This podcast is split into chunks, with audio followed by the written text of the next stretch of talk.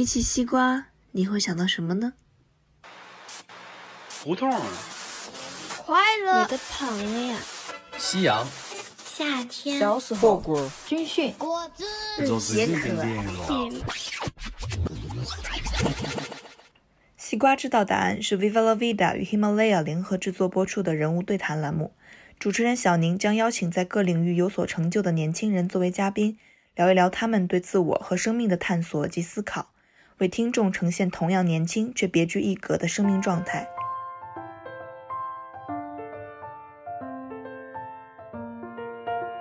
我想帮人找到真实的自己。活出真实的自己。每一个人都有他相对自我的点，或者说自我价值和自我利益诉求实现的点。那么这个点上，我觉得我的核心判断标准就是，我希望实现认知变现。我可能不希望浪费我的时间，可能在没有意义的事情上。最最艰难的一个过程，其实往往是呃最初的过程。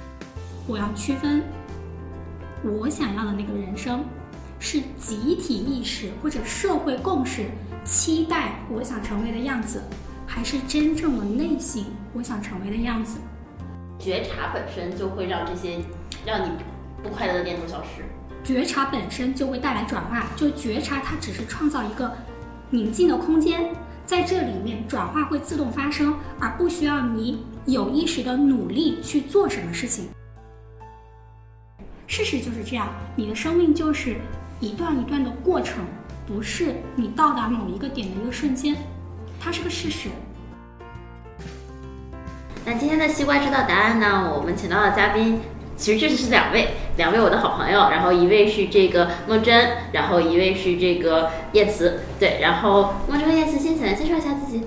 哎，呃，一般我们这边怎么介绍？介绍介绍自己从头到尾的经历吗？还是就是一两句话？呃，我简单介绍吧，就是大家好，我是这个杨艳慈，然后现在在真诚投资做这个一级市场股权投资。嗯，我之前这个毕业是在真格基金做天使投资，然后二零一七年这个这个我们内部成立了一个叫真格成长基金，然后我们正式在一七年初把这个呃成长基金独立出来，也正式更名为真诚投资。呃，所以其实是一个边创业边投资的一个状态，因为相当于你的创业本身是一个做了一个创投基金嘛，所以其实这个这个是我现在的主要工作。然后在刚出来的第一二年的时候，其实主要是在做基金的建设。和我们早期的一个 portfolio 的积累，啊，但其实可能到这个现在为止的话，我的主要工作就回归到我的投资业务上来。早期还是做了很多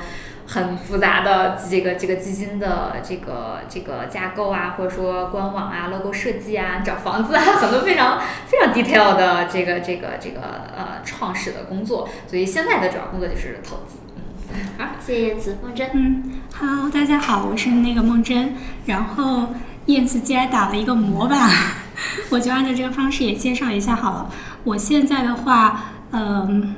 可能说起来会相对复杂一点，不是说一个一个自由职业者的一个状态吧。然后会有会做一些非战略咨询、管理咨询的事情，但是可能更底层想做的是一个教育的事儿。这个的话得追溯到七年前，当时我在北大创立了一个社团，然后这个社团呢，它的呃主旨就是希望去帮助其中的每一个成员去找到他们自己，活出自己。但因为这件事情真的挺难的，所以可能会要做很多外围的动作去服务于他。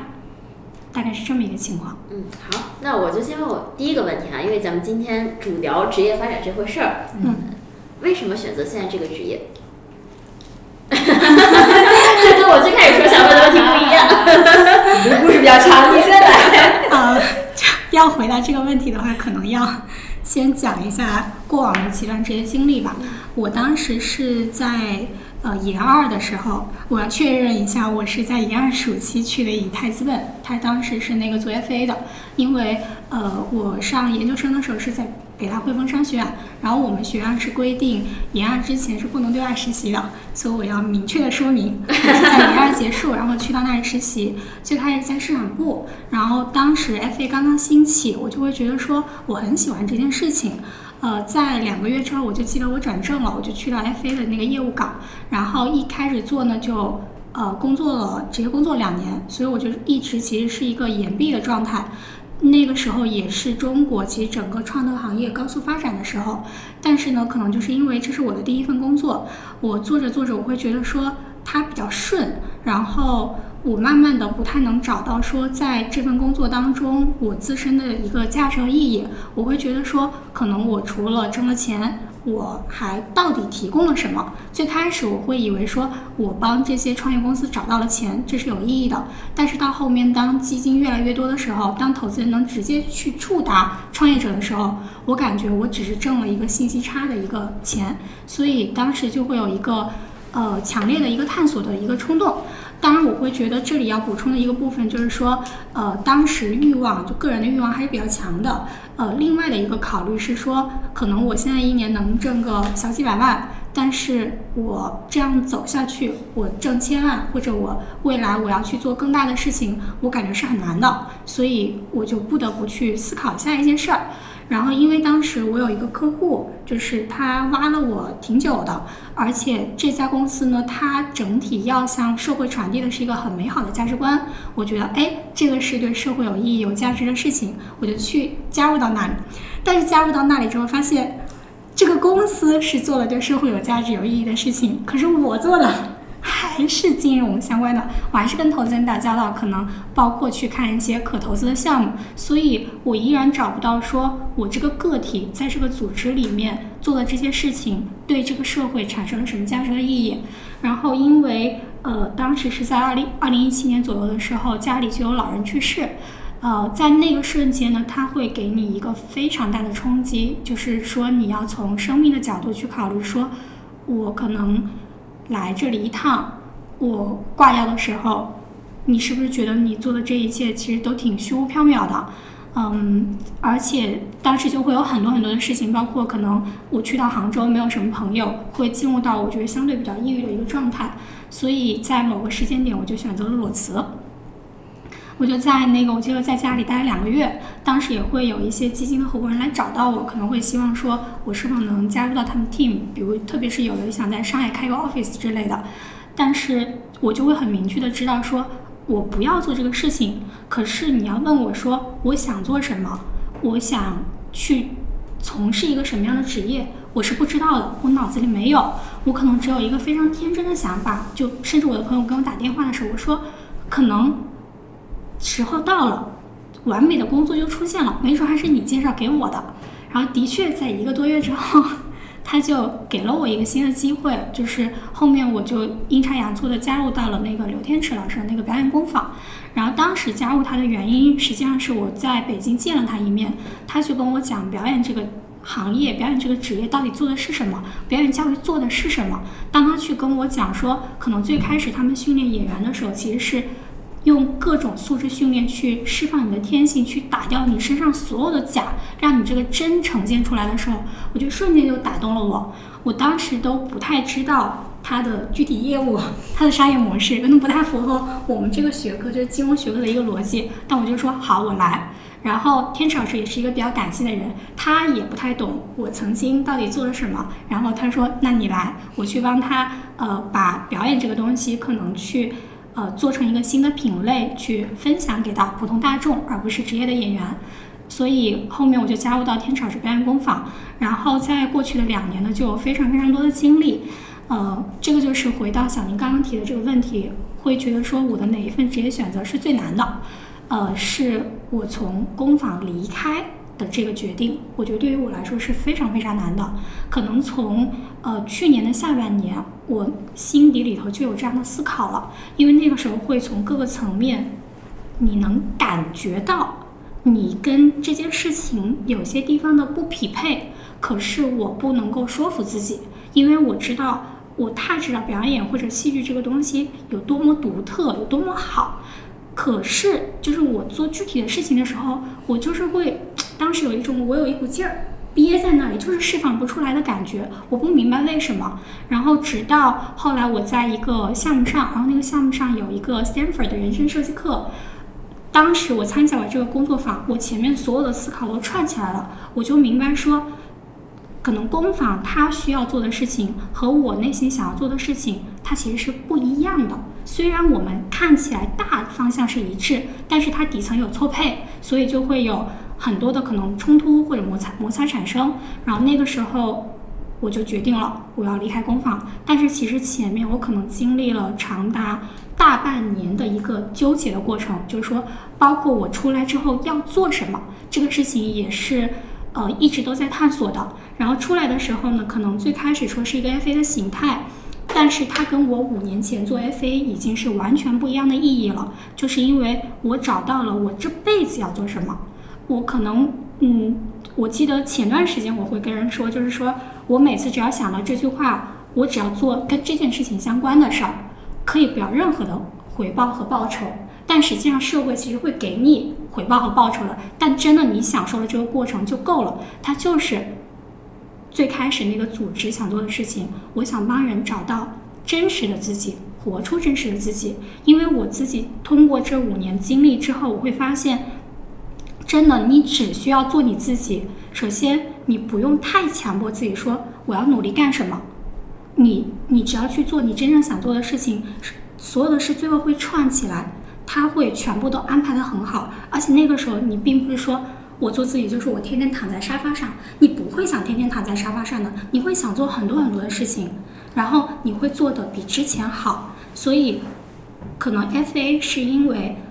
我服务的这个群里是创业者，他们天然是一群想自我实现的人，那么我可能可以通过影响他们，帮他们找到他们的本心，然后去。影响到他这个组织给社会提供的服务，包括他这个组织内的员工，这其实是我做 FA 的一个可能内在的一个企图心。但实际上，我自己更想做的还是英诺威的那个教育的那个组织的部分。目前怎么做呢？可能不是特别的清楚，但是实际上它也在一步一步的往前走。嗯，好，孟真，我下一个问题要问你的是，就是你刚刚讲到真实的自我，但其实我们每个人都想找到真实的自我，但这个过程路其实是非常曲折的。嗯，你经历了什么，或者说你会建议别人怎么找？但是 before 你回答，我们先听听这个燕慈，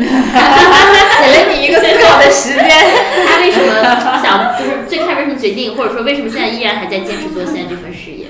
嗯，那我也按照梦真的这个结构，然后 打个底，然后也简单介绍一下可能我的。这个几段经历吧，但实际上我的呃，可能从毕业的正式全职工作就两份，一个是真格，一个是真诚，这两个之间还是一个天然链接的事情。呃，因为我们当时出来，这个把真诚独立出来，然后也是这个得到了徐老师、王老师的支持，所以其实就是你要说毕业之前是非常简单的一个这个这个经历状态，但我觉得可能再往前倒的话，呃，这个这个也简单介绍一下，就是。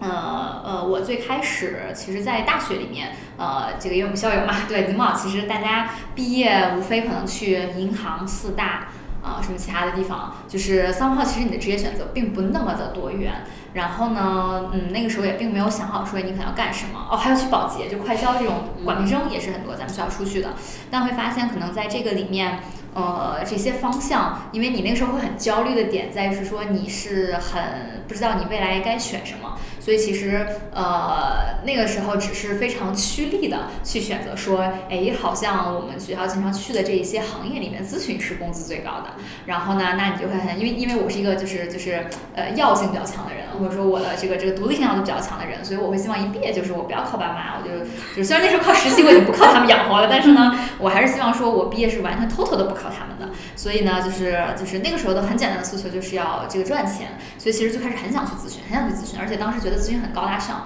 然后呢，觉得咨询非常的啊，我能解决一个问题啊，我用我的智慧，我帮一个大企业、知名企业，然后解决了什么样的问题啊，非常好。但是后来去了呃鲁安贝格实习之后，会发现可能实际的呃这个这个业态的情况和你的理想当中的差距还是非常大的，并不是说咨询不好，而是说可能中国的这样的商业环境让。对这个这个咨询公司，可能它的业态会稍稍的变了一点点味道，因为可能在我们所看到的这个 MBB，然后 McKinsey、Bain 和 BCG 这种很高大上的机构，呃，他们再去作为咨询公司去给大公司解决问题的时候，他是真的在卖他的 know how，卖他的各种的历史的 cases。但是在中国，呃，我不否认有这样的存在。比如说，我可能呃咨询公司，因为当罗兰贝格应该是在德呃唯一的一个比较大的德企的咨询公司，然后他的很多客户都是很多是德国的企业，或者说本土的有一些非常接地气的，比如说呃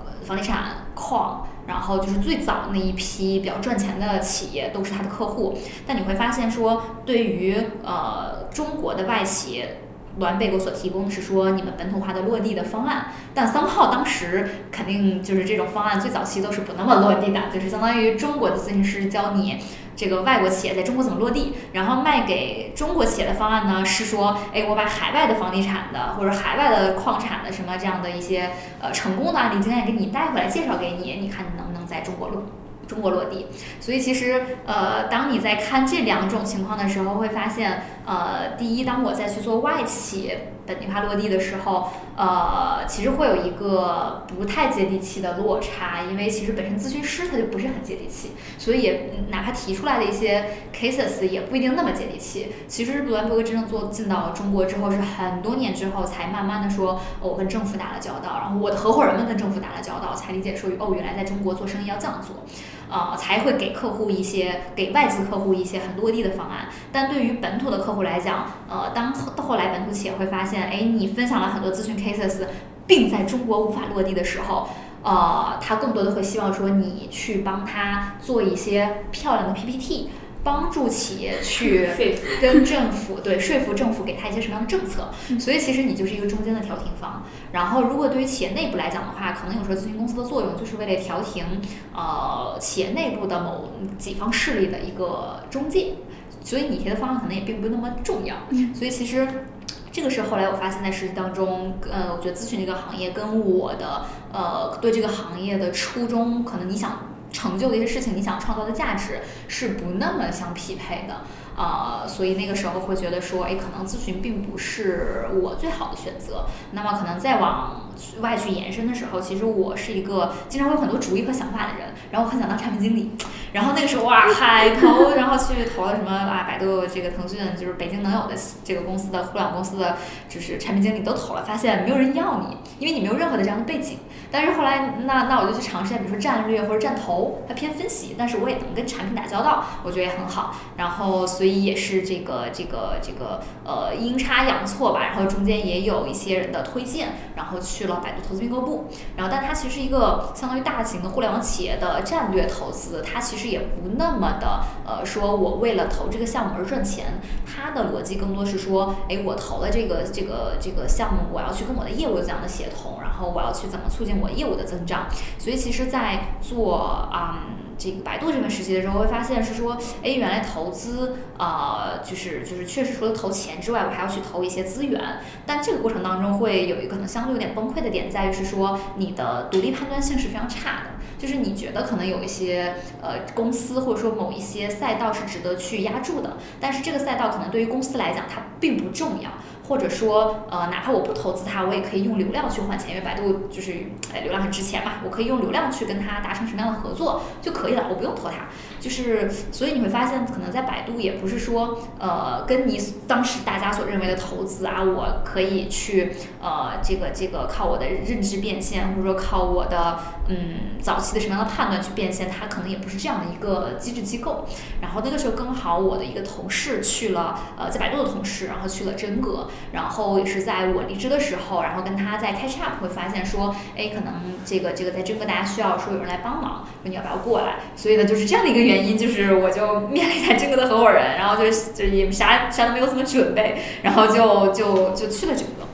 然后去了真格的时候，那个时候会呃，这个相当于是一个完全全新的领域，就是虽然也是投资，但是战投和天使差异还是非常大的。就天使就是可能每天要去接触非常多的早期投资呃早期的创始人，但你又是个学生，其实实话说，所以呢，嗯，当时这个摸索了一周两周之后，会发现呃。就是作为一个 junior 的 analyst，在真格的定位，其实你的本质会，呃，业务本质会比较偏 sales。其实你相当要去帮合伙人们，去帮助老师们，去花他们可能没有。没有办法去花的时间去筛选候选人，可能筛选可能更符合呃真格的标准的这个项目，然后来去提高大家的决策效率。其实你本质是干的这样的一个事情。那么其实可能在这个过程的过程当中，你更多的是说啊，你如何去触达这些创始人，然后怎么样去呃说服他们这个接受真格的钱，然后或者是说可能在啊 IC 上，然后让 IC 明白。呃，然后投委会明白为什么这个团队是值得投资的。所以其实你做的是一个，比如说，呃，孟真刚才说是他是 FA 嘛，其实我们的这个业务，呃，对，我们就是 internal FA。就我经常跟大家说，你们是 external FA，我们是 internal FA，然后你还拿 fee 呢，我就拿工资的。对，就是它是这么一个事情。所以呢，后来你会发现。因为我也可能因为有咨询的这个背景，所以其实你会稍稍有一点希望说，嗯，你你在这个过程当中，不论你给公司出的主意、link 的资源，还是你看到行业什么样的趋势，跟他去共享的这样的呃一些观点，呃，去能够帮助到他的业务发展的。然后呃，你希望看到你认知变现的那个点。然后，但你会发现，可能在天使投资这件事情来讲比较难以实现，可能尤其是对于呃在中国这样的一线基金，因为对于天使项目来讲的话，它的反馈周期非常的长。然后你可能，比如说你像我，呃，从一五年在真格到现在已经五年了，我当时投的四个天使项目都没有死。然后呢，但可能到现在大家也都只是说 B 轮、C 轮的状态，就是离上市还是有非常远的距离。它真的是一个反馈周期极长极长的一个事情。然后呃，第二是说，在这个过程当中，呃，因为当最初你投的是天使，你所能帮到他的呃一些点，就是他的商业模式可能本身就不成熟，所以你要陪着他一起不成熟。然后呢，一起不成熟，不断的试错，就是这个当中对于呃，就是就是就是这种的呃呃反复和 involve 的状态，其实是第一确实很好，但是呃，当你没有那么多成熟的创业经验的时候，你甚至真的无法去指导他。然后，所以这是第二点。第三点就是说，呃，它是一个这个时间上完全不允许的事情。因为当早期你手里没有那么多 portfolio，你是有时间去去跟创始人探讨沟通。但当你手里，比如说，假设你有了十个 portfolio，你有了二十个 portfolio，你有了三十个 portfolio 的时候，你同时又要兼顾投资新项目的责任，那这个时候你是完全没有时间去跟你的每一个项目去达成那么深度的沟通的。然后就更不要说如何认知变现，你更多的事情就是在做 sourcing。所以这个时候你会发现，越往后做，其实它是一个更加不可逆的形态，就是更更加离你想要达到的那种呃，这个这个，比如说让你的嗯认知变现的状态，且你希望有一个相对短的反馈周期的这么一个状态，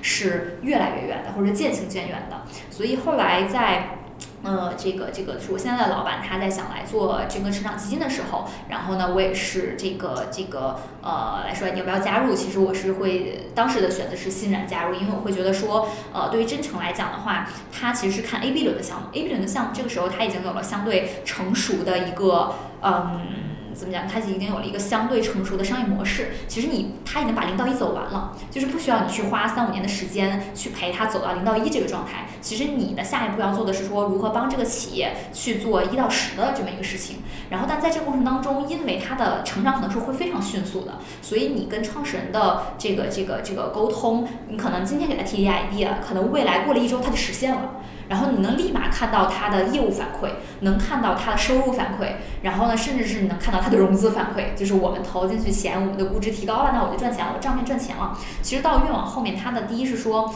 呃，这个反馈周期相对短，相比就是天使要短很多。可能我过呃这个这个一七年吧，加五年的话，比如说等二零二二二年、二零二三年，其实我是真的可以看到我们投的一些公司是会上市的，但是可能在中国就是很难。然后第二是说，呃，我们现在其实成立了三年，我们投资的公司也就不到五十家。然后呢，我们的同事每一个人身上其实终究分到的项目是不会那么多的，所以你在全年可以跟这些公司达成非常深入的一个沟通。所以其实呃，这种也是能够你跟企业有一个共同成长，然后一起陪伴成长的一个状态的过程。然后，所以相当于这个事儿就是你又很 enjoy 你的呃真正的 know how。变现的状态，然后你又陪伴他成长的一个事情，我觉得这个过程是非常非常 nice 的。你就可以理解为，其实呃，就是就是真正可能我们会想做的时候，我们就是一个呃带资进场的 consulting firm。就是可能我会跟呃，比如说可能跟红杉并不一样，或者说我并不可能就是说一一定要我赚钱一定是要赚钱的，但是可能我们希望说给创业者提供更高的价值。我是跟你，我是这个 align with you，就是我们是一般我们会在估值上可能不会砍的那么死，就是我们认为这个事情对的，然后我们就进了。然后呢，我们跟你一起把这个产品慢慢打磨好，我们跟你一起把这个渠道可能它怎么样去开拓好，什么样的方式，怎么样 align，就是去去 drive 外部的资源，是我们都会跟团队一起来想，就它会真正就会像一个 consulting firm，我不需要你来 pay 我的 fee，但我可能我的诉求是未来我投进去的钱未来又如何样增值，就有点像一个外脑，所以其实这个过程当中，它是真正把你曾经的。呃，咨询理想和投资理想结合起来的一个事情，所以其实就是这是我的工作经历。可能对于我来讲，我并没有太多的选择，因为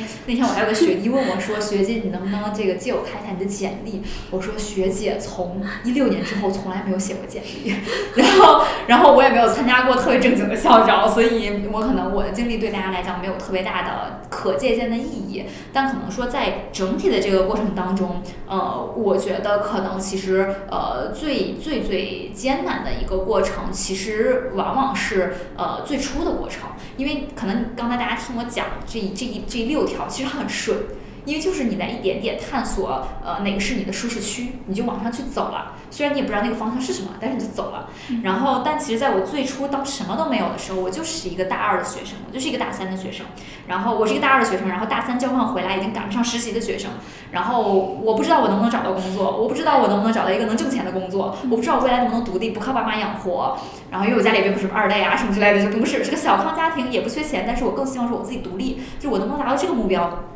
那个是我当时在想的，然后呢，但是呢，就是摩羯座还是有点理想主义，又会想啊，我又要赚钱，又要跟我的理想有些匹配，这个时候是你最纠结的，你就当时会想说，哎，我到底是要去做会计，还审计，还去四大，还是我要去做咨询？那个时候可能还外经贸的人很难想象说自己毕业就做投资，还那时候还蛮难的。然后或者可能我毕业去银行。或者说可能要不要去创业，就是很多方向你都在想过，但是可能你的时间并不允许。你其实能够 testing 的事情，只是说哦，那可能咨询专家我就先去做了。然后呢，我想去尝试产品经理，那没有没给我这个机会。我那时候真的海投啊，就是我是真的投了一百，我记得应该一百一十几封，但我只拿到了呃十几个面试，拿到了三个实习 offer。所以就是那个时候是我最最煎熬，然后最难选择、最难去抉择的一个一个状态。就是当你还完全没有任何的 base 基础，你又要去选择说，哎，我到底是去咨询，还是去做战略，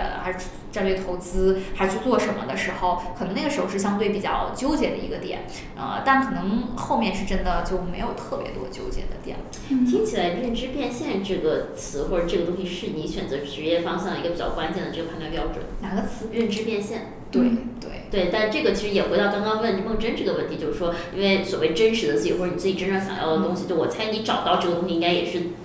走了一段路。你怎么找到这个东西呢？一会儿也回到在梦真这个问题，就是说梦真，你觉得这个所谓找到真实的自我，它是个什么样的过程？嗯，你们谁先说都可以。那我先说，我就顺着我的说了，然后一会儿你来说。就是呃，这个问题可能我回答相对会比较简单，就是呃，就是如果你向内求的话，我觉得每一个人都有他相对自我的点，或者说自我价值和自我利益诉求实现的点。那么这个点上，我觉得我的核心判断标准就是，我希望实现认知变现，我可能不希望浪费我的时间，可能在没有意义的事情上。就我觉得可能人生还是要做一些有意义的事情。什么叫有意义的事情？这个有意义的事情，就是于你个人来讲的话，呃，创造了，就是第一是创造利益价值，就是比如说那投资肯定是可以赚钱的。然后第二是说，你所做的这个事情，其实它可以带来，比如说名利，比如说你投的公司上市了，那其实你投上市公司，它可能给你带来一个名上的愉悦感。但可能带向外求的时候，它的意义就在于是说，呃，你在你自己认知变现的过程当中，其实你既帮到了你的金主爸爸 LP 赚钱，你又帮助了创业者在他的过程当中，哦，这很重要的，资金募资真的很很还是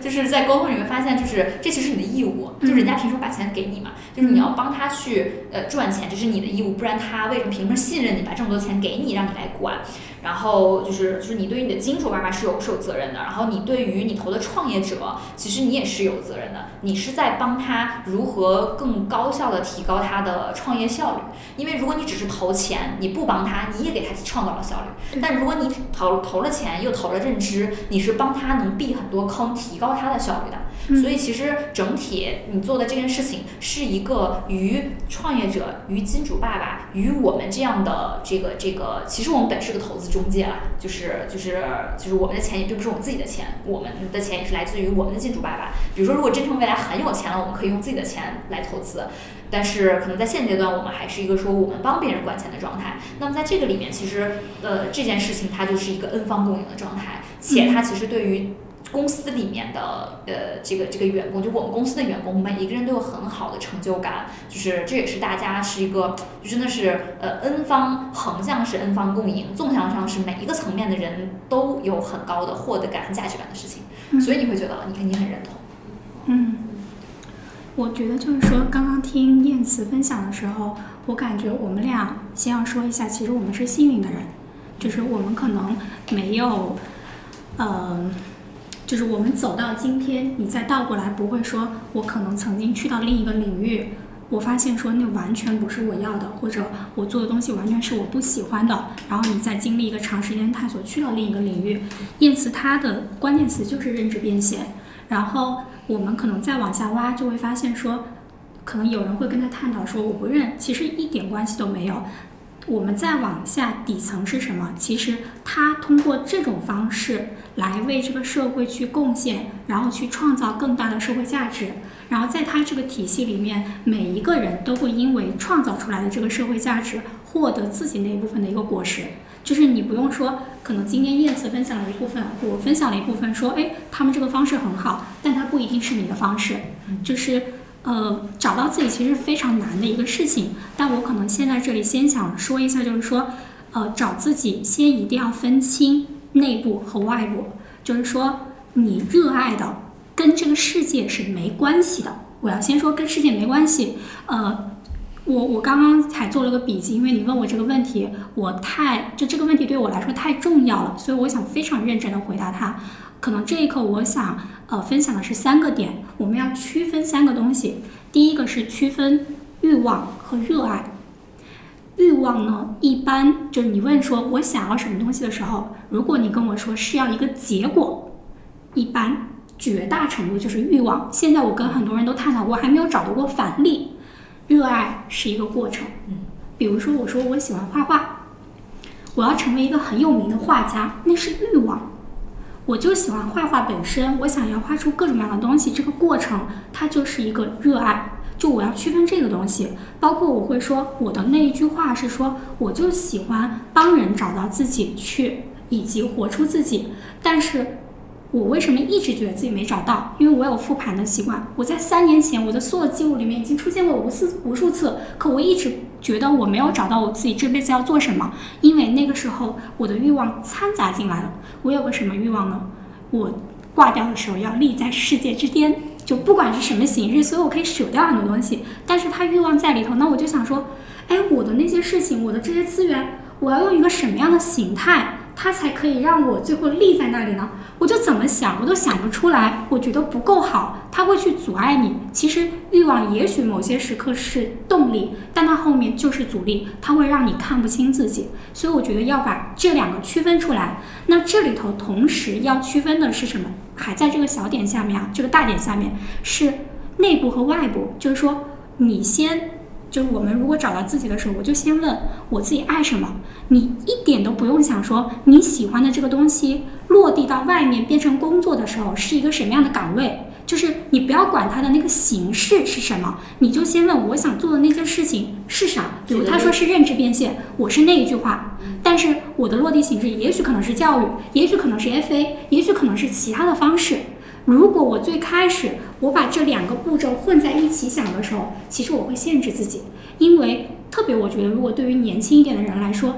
你我们现在根本就没有把外头世界到底有什么搞清楚。你基于你非常有限的认知，说我现在去规划我未来的人生，说我适合去做那个职业，多傻啊！我直接就跟可能跟就是北大那个师弟师妹们我分享的时候，我就说。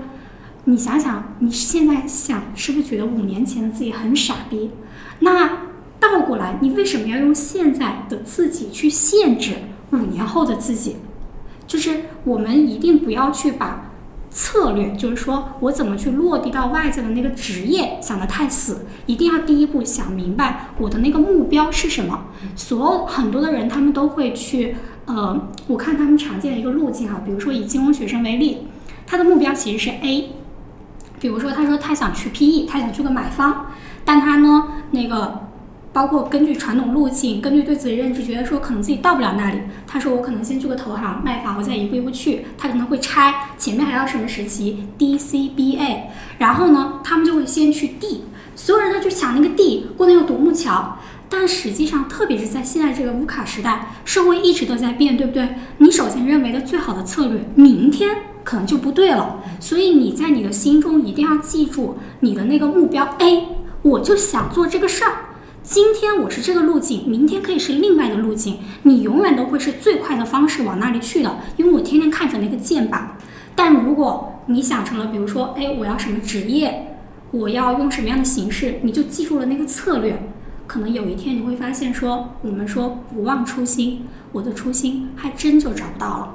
哎，我有个问题啊，就在这儿，你是假设就是所谓初心的这个东西，它是一个你从小就有的，并且不太变的，因为外在的东西会变嘛，但你内心这个东西，你觉得它是不会变的？它会发生变化。我可能比如说我分享我自身的话，我反倒是追溯到了我高中的时候，就是我最近会意识到，嗯，我有一天想的真的是就泪流满面，就是说我我我。感觉是 recollect myself，我找回我自己的一个感觉。我我是在那个江西上，江西人嘛，然后我们那边是丘陵地带，我们的校园呢就有一个非常长的那种坡，然后旁边是那种树林，树荫就相当于罩着。我记得当时是我从那个坡上走出校园下坡的时候，我不记得我旁边有没有人，但我就记得当时一定有一段话在那里说，我不知道是我对人说还是自言自语还是心里想的，就是说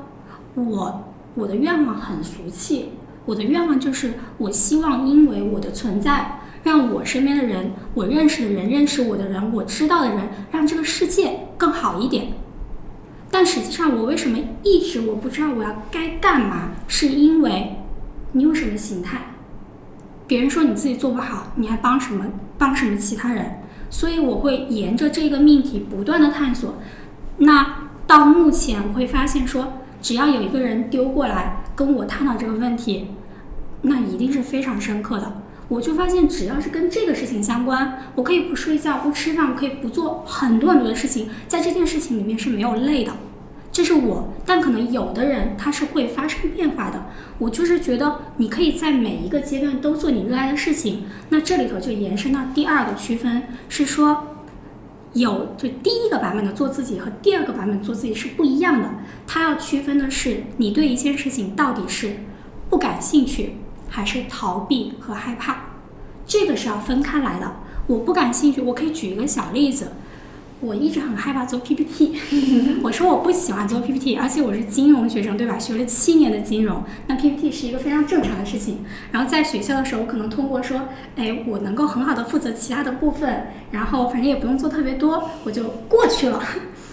直到有一天，我就不得不面对它，然后那个时候我也会有自自己会比较高的觉察力。那个时候我就觉得，我自己成长最好的方式就是我害怕什么我就去做什么。真的，你成长最好的方式是你怕什么你就做什么。然后我去会问说，我为什么不喜欢他？我就把这个不喜欢拆出来，我会发现其中有一部分是我不感兴趣的。不感兴趣的是什么呢？我不感兴趣一个人坐在这里做长时间的研究，因为我可能对于那个商业问题没有那么强的兴趣。但我喜欢我们现在的交流，你只要丢个问题给我，我可以跟你一直探讨下去。然后，但是其中有一个部分是我的害怕。就当时我以为我自己 PPT 做的不好，因为我不能够两个小时产出一份很漂亮的 PPT。后来发现其实我能力挺强的，就是因为我的底层的 assumption 错了。我有一个九年来天大的误会，两个小时产出一份超级漂亮的 PPT 叫做你 PPT 做得好。然后我就觉得我意识到啊，我要花好长的时间，其实已经很快了，可能一天就可以做得特别好。但是我认为自己不擅长，这就是你要。看到我不感兴趣的部分，那这里头不感兴趣的部分我就可以转化了。后面我可能跟 PPT 相关的这种材料，我通过什么方式呢？我在那里提个问题，就我自己给自己提问题。这是我感兴趣的一个探讨方式。喜欢对话，对，那我就会说我要回答这个问题，我可能就去找找东西来去把这个问题搞清楚，这个东西就突破了。然后就是说，它变成了从不感兴趣变成了感兴趣，以及你逃避害怕的那个部分，它也转化了。它可能不是说你感不感兴趣做 PPT 这个事儿，而是我们把感兴趣与不感兴趣拆到最小的点里面，看你喜欢用什么样的形式去探讨，或者说我觉得是体验这个世界。那这里头往上一层，就是说我们要搞清楚，在一件事里面，有时候我们说我就做自己，我就这样，他其实是不愿意去突破他害怕面对的那个部分，我们总是会不自觉的逃避。就这里头要做区分，这个区分做好了，这个人他一定会加上第一个，他会非常清楚的知道说，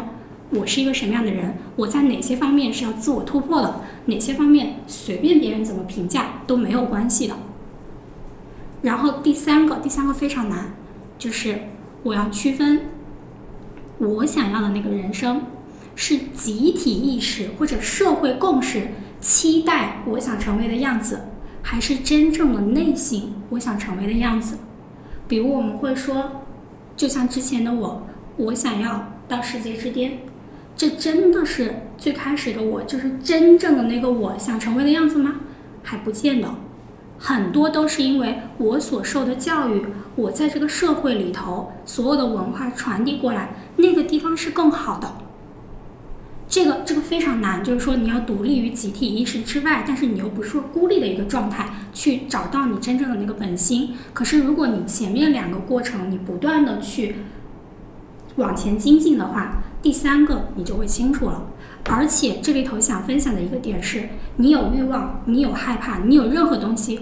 ，it's OK，我就说都 OK，每个人都有。害怕的时候，哪怕是再牛逼的大佬，我觉得他一定有可能，你会觉得很奇怪的一个点，他害怕，他过不去，他可能他他可能要很长的时间，以及他也会有自私丑陋的时候。所以，我们自己可能在探索这个过程当中，你遇到这些情况，你不要去评判自己，把自己卡在那里，你就允许，OK，我今天发现了这样一个点，也许你还会在那里待一个月也没有关系，但你只要看见了它，有一天你受够了。你就一定会往前走。你刚刚其中提到一个词哈，觉察力。就我想你们刚刚讲的，包括燕子讲的这个，你对你认知变现这个东西的这个认知，包括你说的找到真实自己，其实需要人有很强的自我觉察力。但是很多时候，就我们在我想想，比如说这个，我刚上大学的时候，大一、大二就也，我觉得可能有些时候甚至麻木了，因为你听了太多外界的这个声音，就怎么慢慢找回这种能力呢？有非常多方式嘛，比如说为什么现在正念冥想这么这么火，它是有原因的。呃，我们可以试着问一问，我的脑袋里有多少念头？你会发现你的念头真的断不了。就实际上我们会觉得我们控制了自己的大脑，但是大脑控制了我们。我就问你能不能停下你脑子里头的念头？可以试一下，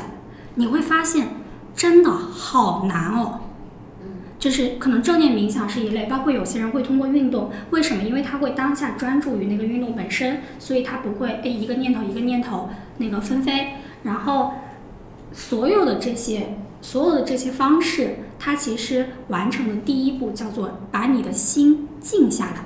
就就相当于假设我们大脑是一个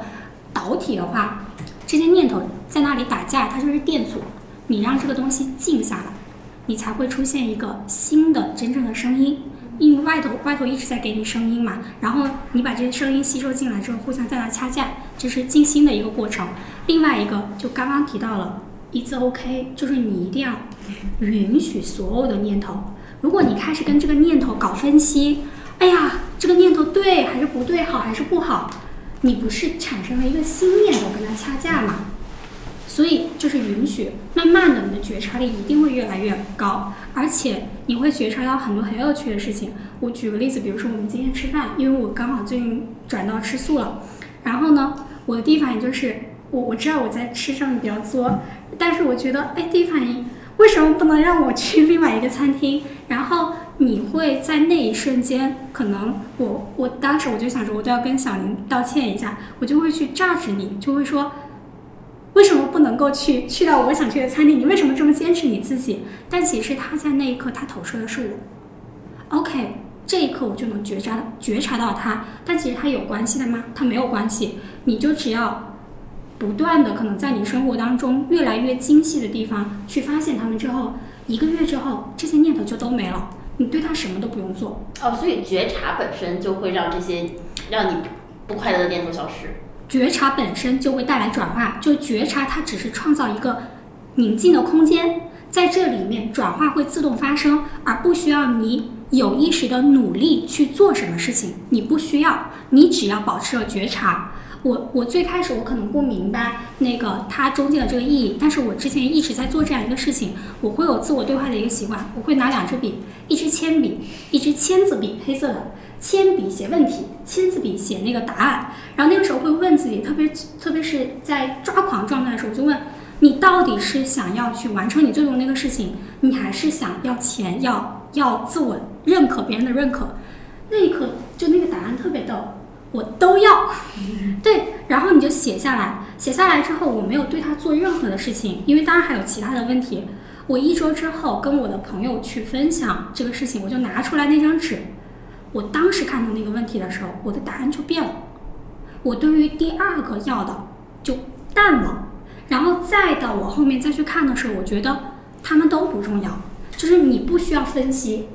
它自然的会发生转化的。大家可以去体验，就非常有趣的一个一个体验。然后到可能我现在的状态是，我每一天都在做自己想做的事情。就这个想做，我想说我们不要想的多大，他这个想做包括可能，哎呀，我现在要调整一下坐姿。但我可能说，我害怕我调整坐姿，哎，在这里产生了噪音。你说你不应该做这件事情。我们总是在这种小的地方都不允许自己做自己。你说你现在想站起来，你就站起来，就到这样小的一个程度，然后就发现说，每一天别人会觉得我忙，做了很多的事情，但我会觉得我每天都好闲的感觉。其实我每天每一刻都是这个人来找我，做了这件事情，那件事情，我突然想做做那件事儿，然后你非常的高产。但是你一点都不累。嗯，这个我还蛮认同你。我前段时间有一个比较明显的感受是，也是那段时间，因为呃，但我那段时间确实就不是特别忙，比较闲。嗯。然后我这个整个这个敏感程度就提高了很多，然后我就会发现我有一种这个。一个偏好，就比如说你之前你让我去哪一个咖啡馆，我都可以坐下去工作，工作呗，就是你有什么。但是我那段时间就会想说，我想要到这家咖啡馆，specifically，因为这家咖啡馆它的这个座位，然后它的这个窗的位置，它让我很开心。我之前并不在乎它会不会让我开心，因为目的就是工作，工作好了就行。但是在那个情景下，就我做选择时候多了一个维度，而这个维度其实 eventually 它又会帮助到我更好的实现我当时可能需要做的这个事情。但是我想那种状态，那种敏感度，它可能确实需要。我休息一段时间，或者至少我非常怎么讲去思考，我需要对我自己的感受 aware，我才能达到这么一个东西。因为呃，我觉得我们在当下比较快节奏、比较功利的一个环境下，你很难愿意去把自己的感受放到一个很高的位置上面去。事实上，对，但实际上我们就站在我挂掉的那一天那个时点去想，你这一辈子就是说，可能你非常拼，对吧？然后就爬到那个上面去，你会发现。你拼了是为了啥？为了你可能六七十岁的时候满身病痛刮得早吗？对，就是它，它真的是一个道理。但是这个道理呢，懂的人他就懂了，不懂的人，我们现在真的只能是在这里分享。它就是，它这个很多道理，实际上它不叫道理，它是什么？它是一个事实。我们说的是 fact，就跟太阳从东边升起，西边落下一样，是一个事实。事实就是这样，你的生命就是一段一段的过程，不是你到达某一个点的一个瞬间，它是个事实。对对，我其实特别认同。就在我心里啊，我觉得其实生命里面最重要的其实就两件事儿，一个事儿是你每时每刻当下你内心的感受，以及你活在这个世界上，你给他人带来什么样的感受。所有这些外界的东西闭上眼睛就都没了，其实都是不真实的。就我觉得感受本身就在我看来是最真实的。燕子怎么看？当然，可能对于我来讲，就是，呃，因为我我自己可能并没有特别系统性的思考过这个问题啊，因为可能它都这个过程太自然了，所以呢，我没有特别刻意的去想。但是如果你问出来这个问题呢，我在回想这个过程当中，你去回想它的，嗯，原理，或者说回想它，回想这个过程当中你是如何去做这些呃决策的时候，我会觉得说，呃，第一还是要。就是就是我觉得呃真的是物质决定意识。当 真的是这样的是，哎，这个这个我党还是非常有智慧的，呃，真的就是当你还没有足够的这个经济支持的时候，其实你不会想社会的问题，社会跟我有什么关系呢？你其实想的是自己如何生存，就这是非常自然的。就如果你把我放在比如说两千万年前，我是一个这个这个这个这个可能是一个嗯长得比较好看的这个这个小猿猴，然后呢，对吧？那 那我我要想的就是我如何生存。那可能我如何生存，就是那那我可能就需要找到一个这个这个小公猴，是吧？那这个我们要这个一起，然后他去摘果子，然后我来养育后代，对吧？那大家来分工，社会分工来活得更好，就为了生存。就是到比如到现在社会了，那其实你最开始想的也是你的生存问题。所以我当时真的非常单纯的就是在想这几个工作哪个挣得多，嗯，就是你根本是没有想过，我我我这是很很很 purely 的想法，我可能真的不会想我。给谁什么贡献价值？我肯定还是第一，我刚才说的也是，就是他挣钱多。第二是说，这份工作看似还是挺有意义的。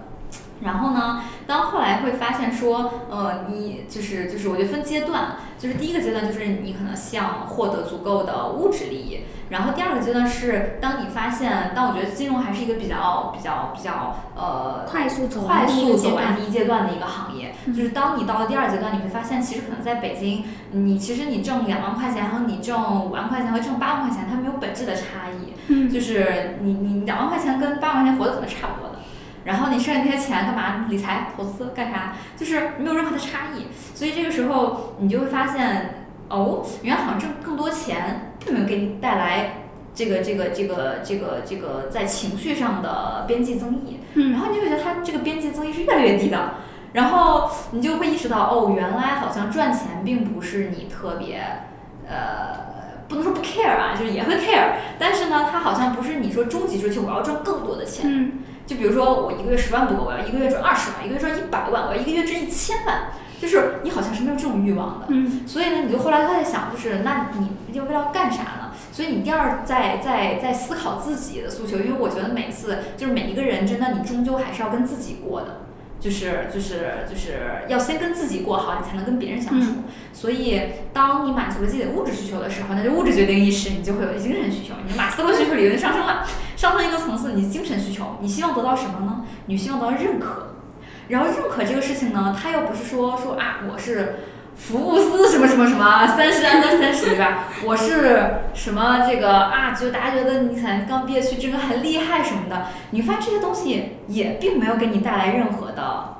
边际增益，你获得更多的奖，然后呢？然后呢？你你创造什么价值？就是你仿佛你你也并没有那么开心，或者你也并没有越来越开心，你会在想的是那你要啥呢？然后呢？当你会发现。哎，就是你把你的老本行 consulting 这种事儿，再去去帮助到你的 portfolio 的时候，你会发现你当时可能随便提的一个 idea，它它它变成了产品，且这个产品后来一个一个月能给公司赚好几百万、几千万的时候，你就觉得哇哦，我还挺厉害的。但如果你真的让我去创业，我可能不一定行啊。就是我还是自己有比较清晰的认知的。但你会发现，就是哎，就是就是呃，就是就是我们这个定位，就是你作为一个带资进场的 consulting firm，除了说我可以帮我的 LP 赚钱，我们自己也可以挣管理费和 carry，然后满足你的物质物质的这个利益上的诉求之外，其实在中间的这个陪伴且成长的过程当中，你其实希望看到的是未来在这个企业，比如说你可能这个企业可能来自很多方面，比如说来自于呃你看到的创始。的成长，因为与此同时，你跟他成长的时候，你也成长了，因为你们是在一起创业，你们一起在做他的那个业务，然后你可能看到的是说，你赚到的现金回报啊，上市了，这个名很开心，大家觉得啊，你们投了上市公司啊，很厉害，很好，嗯，也很开心。但其实可能如果把这些。这些 joy 你收集起来，你你你盘点盘点，一个 joy 来自于人的成长，一个 joy 来自于力的成长，一个 joy 来自于钱的增长。其实你会发现，可能这个里面你特别享受说这个这个人的成长，你会希望说你得到别人的认可，是一种这种陪伴当中所获得的认可，而不是说哦，因为你是呃福布斯三十万的三十，你很厉害，不是因为哦你是。这个毕业就去的真格很厉害哦，不是说你投了什么这个独角兽，然后上市公司你很厉害，就这种带来的喜悦都很短暂，就是它会随着时间的流逝而可能消亡的更快。嗯，所以你会发现能够持续让你产生多巴胺的事情，呃，可能就是就是就是来自于这种深度的认可。这种深度认可背后，其实是你带来的这个价值。嗯这个价值其实它真的会体现在，不管是对这个这个你们双方人的成长的价值，还是说对于企业的价值，企业所产生的产品和服务的社会的价值，它是一个叠加。所以你会发现这个事儿是可持续的。哇，你就找到了一个非常好的人生的 business model，就是你的 business model 不是赚钱了，你赚的是这个精神的营养。然后你会觉得啊，这个事儿